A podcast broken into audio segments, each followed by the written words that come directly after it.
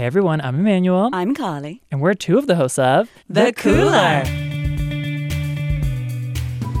Today we are joined by a brilliant actor who's been in, pardon my French, a shit ton of movies, television shows, and theater productions. Jurassic Park, ever heard of it? Law and Order SVU, hello. Mulan, Oz, Mr. Robot, M Butterfly, the list goes on. Basically, put some respect on his name. It's BD Wong. Hey, Hey. Welcome to the Cooler. thanks. I should have said welcome home because you are from San Francisco. I am, yeah. How does it feel to be back? It feels great. I don't get as much of an opportunity to come back as I would like. And so this kind of confluence of personal and professional coming together is really very nice for me. And it's great for my mom who lives here and and who enjoys all the kind of mom things that come with seeing her kid in a play and stuff like that. Yes. Does she get to like look after you when you come home? A little bit. Like I have to separate a little bit because I have to concentrate on the work itself. But the last time I did a play here, she got to know the house staff, and so she got oh. let in all the time. You know, like a little special chair in the back for her. It's really, really nice. It, it's it feels very heartwarming. And she can ask you, "Have you eaten in person Yes, instead she of over can, the phone?" That's right, and she does. Yeah, Yes. Mum cliches not- are, are true. yeah, like they're, they're, all they're true. real. Yeah, So the reason why you are back in town is for this play Yes. called The Great Leap. yes. Tell us about what it's about and what drew you to this role. The play takes place in San Francisco, in Chinatown. So he's a kid from San Francisco, Chinatown, who is a kind of a basketball kind of phenom and goes to China to play with an American team in a Chinese exhibition game. And it's also about the relationship between two coaches, a Chinese coach and an American coach. I play the Chinese coach. Things unfold, and world history plays a part in it without any spoilers. and it, it's a really wonderful play. I, I know this um, better than most actors in my position would be because I did do this part in this play before. And I loved it so much that when I found out that ACT was doing it in San Francisco, I really, really wanted to do it again. It sounds like a slam dunk. Sorry, I had I saw the corny opportunity and I was like, yeah, I'm going to use my one know. sports reference knowledge. You um, saw it and you went for it. Yeah. And I respect It that. was like a layup, if you will. I'm going to stop Is now. that the term? I have no idea. I don't know. We're not sporting folks, as you may be able to I'm not be much able of a sporting deduce. folk either. But now we are because of this play. Yes. And if folks don't know you from acting on the stage, it's often from one of two things. It is Oh boy, what? Which one? in the the very kind of popular consciousness. It'll be either Law and Order Uh-huh. or Jurassic Park. I guess that's true. I mean, that's the kind of informal poll that we conducted Uh-huh, amongst right, folks of a certain age. yes. And so these are like huge, iconic juggernauts, like franchises. And Franchises, you, you're yeah. this part of them. You, you've done the Jurassic Park sequels now that are coming out, Yes. introducing like this new generation to the story. Does it still consistently surprise you how attached people get to one of these two big things that you are in? Oh yeah. Not to put those things down at all because I love those things and they've been very good to me and I, I'm grateful for them. But it is interesting because you strive to do excellent work or to be mm. taken seriously as an artist and all of that stuff. And I do plays and this play is part of that vibe of that for me. But these other things that you do resonate in a very different way. They reach more people and they strike a chord that's very different from these other things. The theater is not a medium of great exposure. So, as much as I love the theater, it's never going to deliver in the same way as a television show. And so, it's kind of astonishing that there are these numbers of people that you encounter on the street or whatever that connect to this or that say really very meaningful things about it. That that's the most gratifying kind of fan interaction that you can have, which is I decided to be a forensic psychiatrist because I saw you in the show when I was oh, very wow. young and I didn't know there was such a career opportunity. This is super common. I know it's very strange. My picture, more the picture of the character that I play on SVU, is in a psychiatric textbook Wow. Um, what? a forensic ty- psychiatric textbook, and I keep getting tweets or social media interaction with, with people about how oh look I, I saw you today in my book or, or whatever and a lot of younger people that didn't know that there were career opportunities in forensics became uh, acquainted with it and went into it because not because of me but because of the presence of that character in the show Yeah. and so that's really nice That's so interesting that you get people citing you as like career inspiration. I think they've measured it with Gillian Anderson being in The X Files, that it just introduced all of these women into like law enforcement careers. yeah, and that's this exposure that I'm talking about. And that's why it's very important for television writers and television producers to be responsible about their content mm. because it's reaching young people at a very impressionable time. It's super influential. And you'd think of it only as a medium of kind of entertainment or to be taken lightly. When you realize that it actually influences people, it's an eye opening kind of thing which I love. I like understanding that something that we're doing isn't just reduced to its popularity, but there's a little bit more to it. On the topic of representation and also Law and Order SVU, Uh-huh. right before you left the show after a decade playing this character, Right before I left the show, yes. they decided, Yes. you know what? We're going to take a page out of J.K. Rowling's book. She said Dumbledore was gay the whole Yes, time. They kind of did the same thing with you. Yes. And I was wondering how you received that, like them adding this extra layer onto the character right at the end. Well, I, l- I love the way you characterized that. Just the kind of hint of kind of shade that you put on it Yeah. was, Was it exactly was how it- I felt about it. And that is how I felt about Yeah. it. And I felt that way because you probably know I'm totally out and I and I don't have a problem with characters that I'm playing being gay or not being gay. But I had no idea throughout the time that I was doing the show for 10 and a half years, or however it was until right before when they, they let this bomb drop. I had no idea that I was playing him as if he had uh, relationships with women or whatever. My backstory was not that at all. So it felt a little cheap to me. It did. But I was also kind of torn because, you know, it's positive Right. and there's nothing wrong with it. And so I felt it was kind of, what's the word, provocative or mm-hmm. something. Mm. But it did feel a little convenient or kind of lazy or, you know, kind of not particularly the best way that you want to come out as a character. Right. It wasn't like alan coming out. It wasn't like, you know, some mm-hmm. great thing that was really impactful and funny or human or whatever. It was just kind of a minor point made. It kind of reminds me of when politicians were against gay marriage until the polls started changing and they were like, actually, this whole time, you guys, I've been for you. I just was not helping you in any way. Yes. Um, but I'm here now. Is that good enough? Yeah. No? Yeah. Well, I'm Okay. not sure if it was quite as bad as that because Yeah. I think that's really bad. I think this is more kind of a convenient and oh, what can we do to kind of connect him to the story and let's just do that. And the fact that people were going to say this, that we're, what we're saying, is was probably completely apparent to them, but it was okay with them that that we would. It was like Right. worth it, mm-hmm. worth it. So, because culture isn't always accepting of gay people or the industry isn't always accepting of Asian American actors, Yeah. you've said in previous interviews that you always thought of those parts of your identity as hindrances to what you wanted to do with your life. And I think you even said that if there had been an operation to remove those parts of yourself, you might have considered it.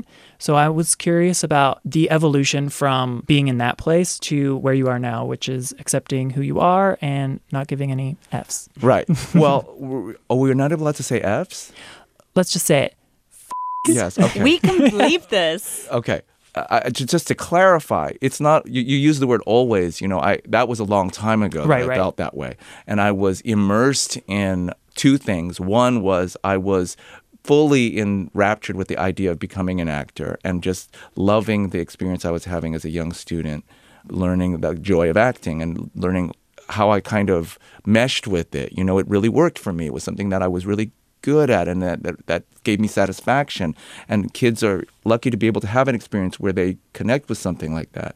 And then at the, at the same time as that, I was a consumer. I was watching television and I was going to movies, and there were no Asian people in the movies, and the gay people that were characterized in movies weren't particularly positive.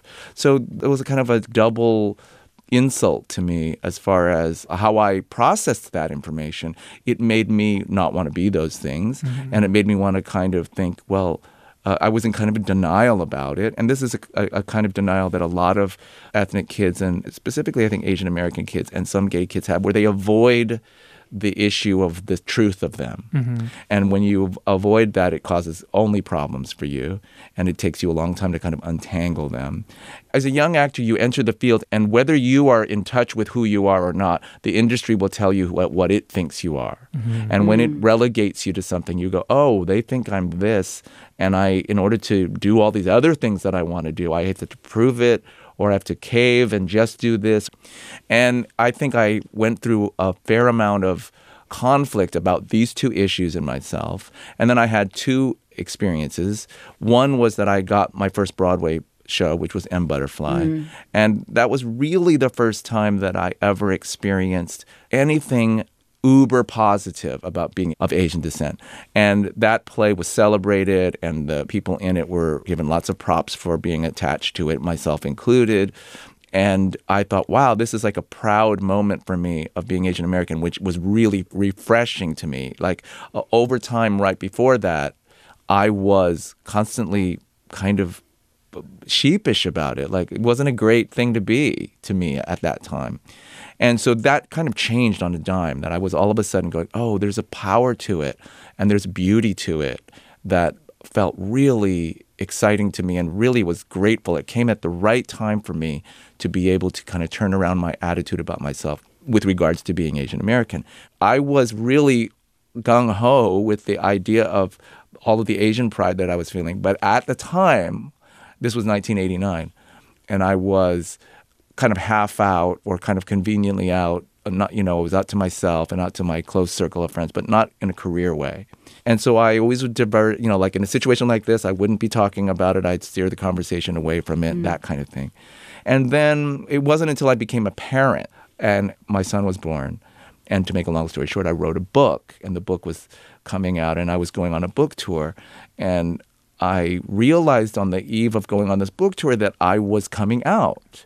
And I didn't, it was kind of like caught me off guard. Like, oh, wow, you're coming out. You know, like it, tomorrow you're going on the Today Show and you're going to have to talk about your partner and where the baby came from and surrogacy and all of that stuff. And oh, wow, this is really, and it, in some many ways, it was the opportunity I was looking for. I wanted something. And so I was grateful to have these two projects, really, a book and this Broadway show, to kind of turn around my own attitude about myself. Like I was able to talk in a very relaxed way without controlling everything.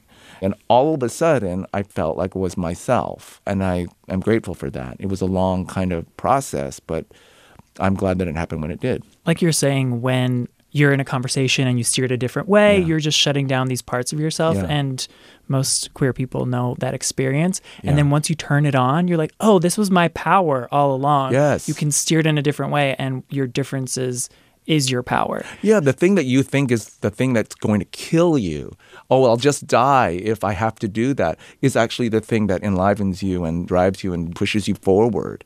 It makes you feel great about it's really actually a amazingly great feeling to be yourself. What a concept, right? and I think more people definitely know that now than they did before, although it's still a struggle for lots of people. It is definitely still a struggle. What no longer is a struggle, according to some people, is now that Crazy Rich Asians is out, racism is canceled. Yes. You get all the roles you need. Yeah.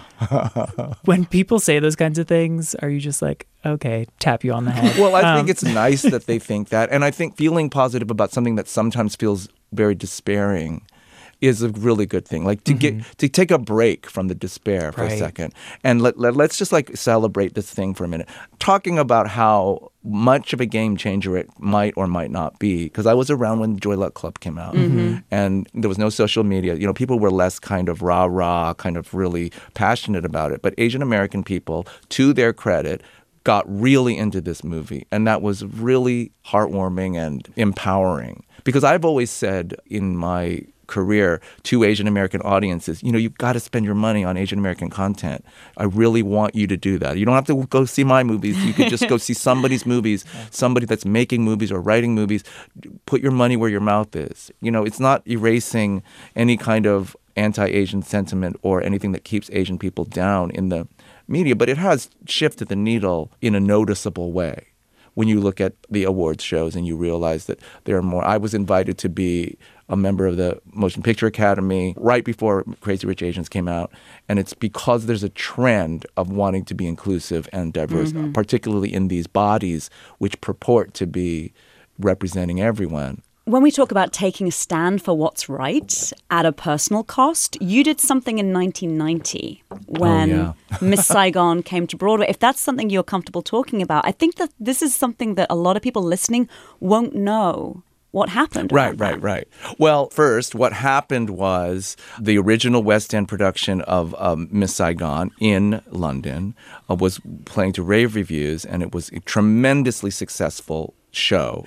Uh, the leading actor of that show, playing a Vietnamese pimp, was a beloved British Caucasian actor named Jonathan Pryce, who was in what we call yellowface. And we use the term very loosely, but it, it means using makeup and playing outside of your race through makeup and, and prosthetic eyelids and stuff like that. And when my community of actors heard about this, we kind of kind of wrote the thing off as a thing that would happen in England. We thought, well, this is like a, a thing that happens there, and they have this tradition of Caucasian actors playing across race.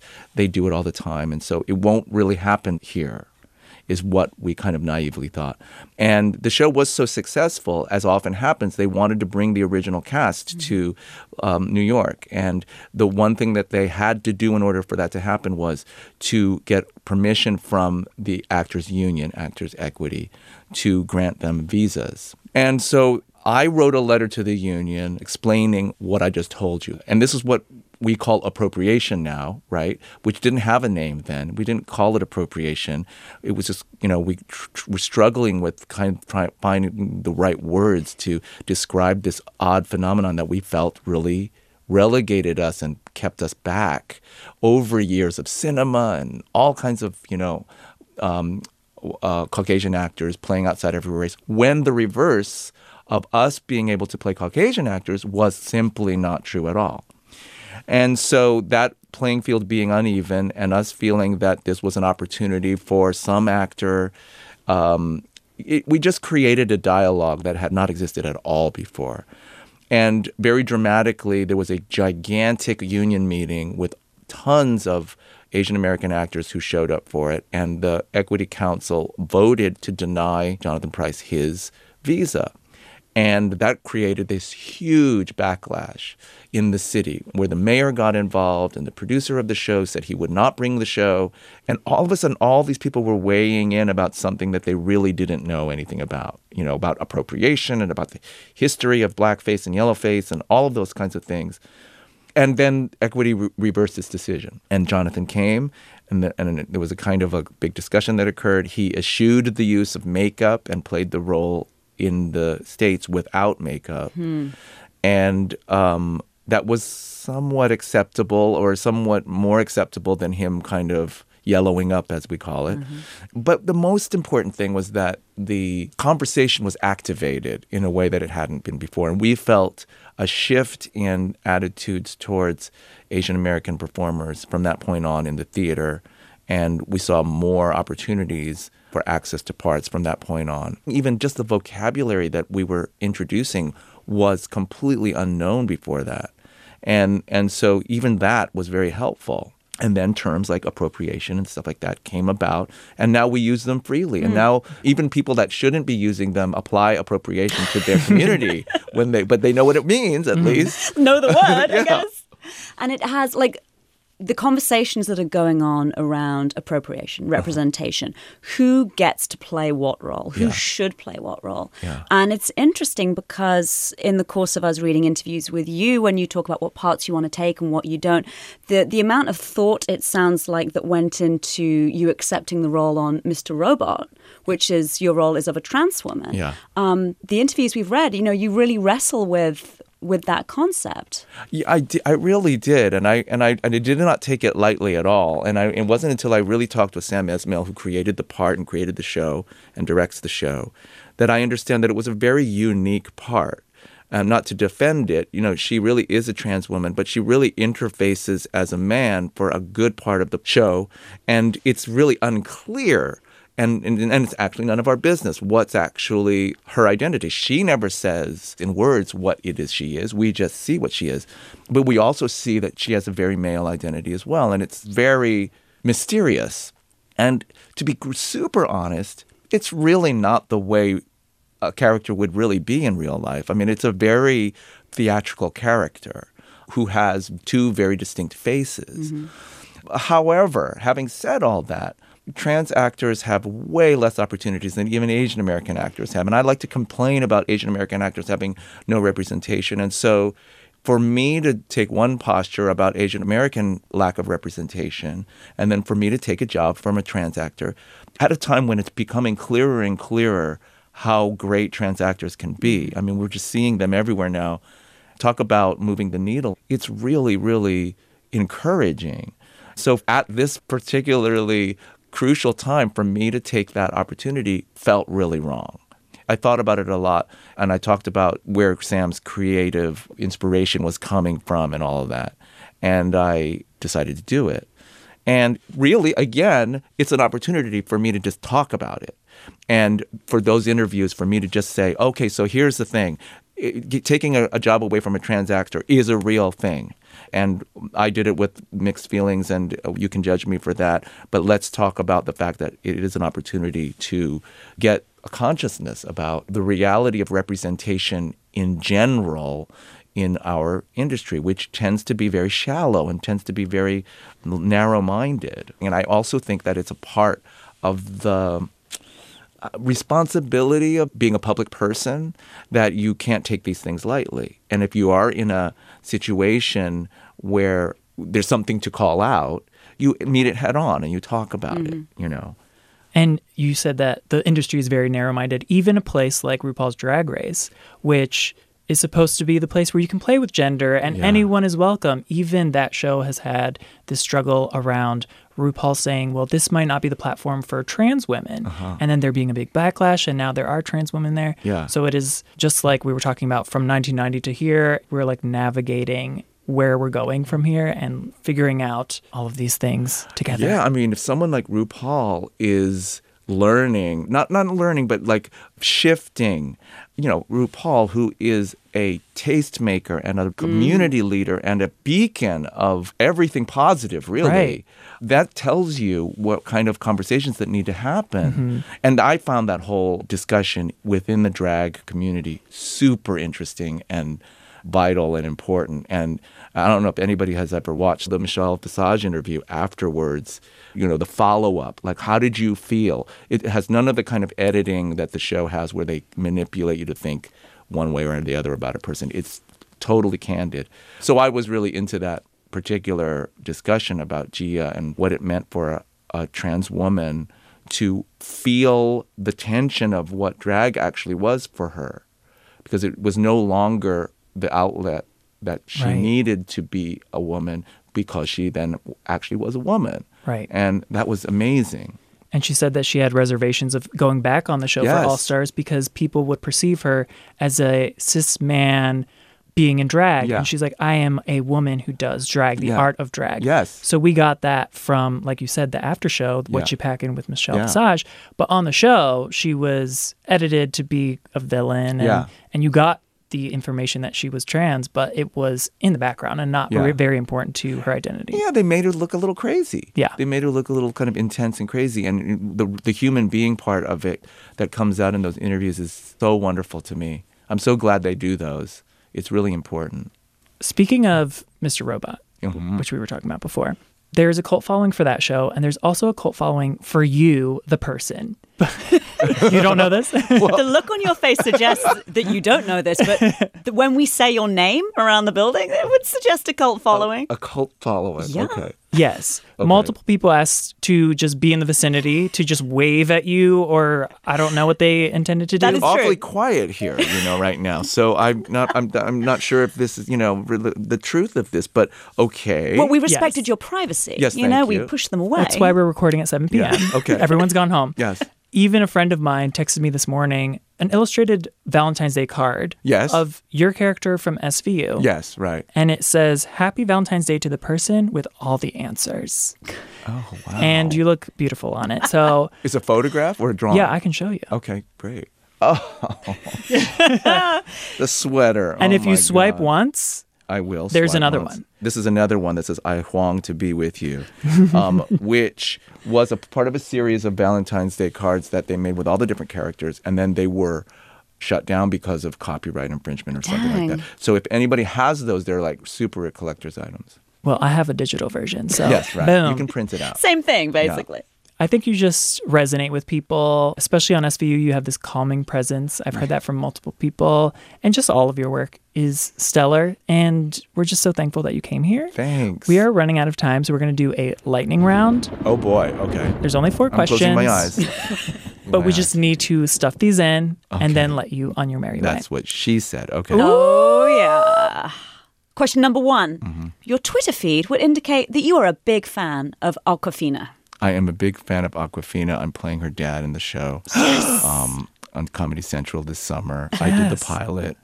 I think she's a very unique, incredible breath of fresh air and a free spirit, and also combines weird, different mediums, you know, like rapping and stuff. And I think she reminds me of when I worked with Margaret Cho on Margaret Cho's show, because what Margaret and Awkwafina both need is to have something written around them so that they can be themselves. So I, I'm very protective of Awkwafina and of what will become of her through this show because I really want it to channel her unique energy. And so being really encouraged, having seen a cut of the pilot, I'm really excited about that project. And now I'm excited too. Mm-hmm. Okay, question number two.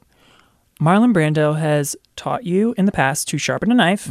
You also were choked by Sean Connery in the back of a car. Yes. So I was wondering if there are other moments from your career that just spring into your mind as like, whoa, I made it and I live a very special, interesting life. Well, the, uh, not to like pat myself on the back because it's not meant to be that at all, but I, I feel that all the time.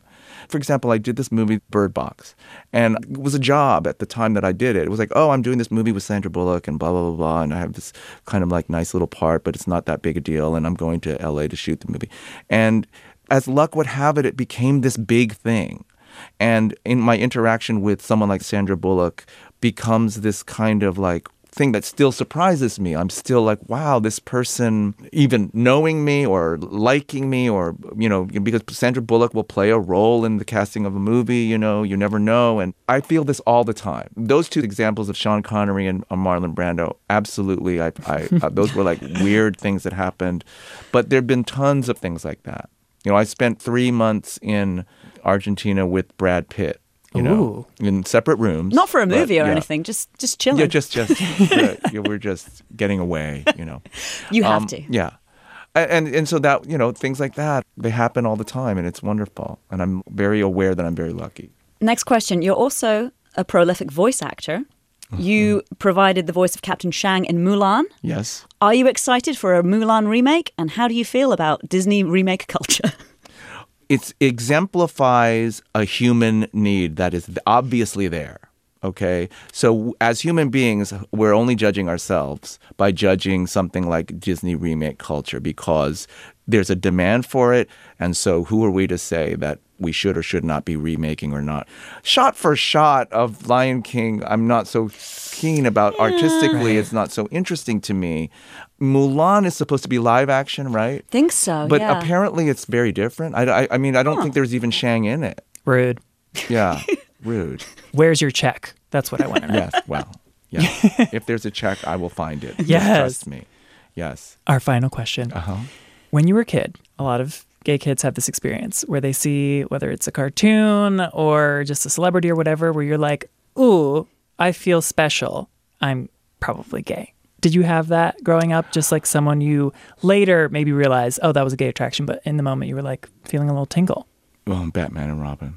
and, and I was four. Like I Oh. was really young, and it was a television show. And I remember thinking, hmm, this is really different feeling. Like I remember, I should, I don't know. No, just- come on, you have to. I I don't know why I remember this because I just remember that I was lying on my tummy you know, like like this with my hands and my elbows up like this, watching the TV, right, and kind of feeling warm, and and and kind of understanding that re- and it wasn't just either of them uh, physically or anything like that. It was their dynamic relationship. It was a male duo relationship that you didn't really see that much of, I guess, at the time, and so the bond of that has always stayed with me. Like I'm always attracted to male relationships that have a close bond like that. In the real life version, they were like it was his ward or whatever that Uh-huh. was. we know what was that like, How does means. that work? Yeah. so there was a, you know, I don't know. I mean, it's I'm sure I'm not the only person who felt this way. And then there was tights. There was spandex. Well, not spandex, but you know, It was tight. stretchy material. Very tight. Yeah. And Robin was always like strung up with like rope. And, Yes, Oh, there was a whole kind of save me thing. Right. Yeah. Hmm. I don't know. Yeah. Well, now we know all of your inner secrets. no, you don't. That'll be on next week's episode. Will you come back and tell us all of your secrets? yes, of course. Thanks so much for taking the time. Of course. Thank yes, you you. guys are great. Thanks. Bye. Bye. This episode was edited by me, Emmanuel Hapsis, with help from Ashley Ann Kriegbaum. Thanks to Susie Ratcho, David Marcus, and Carolyn Pennypacker Riggs. Until our next episode drops, you can find us on social media. I'm at Teacup in the Bay, I'm at Excuse My Beauty, and Jameter is at Jameter Says. and she's currently at her other job, which is why she's not here. Bye. Bye.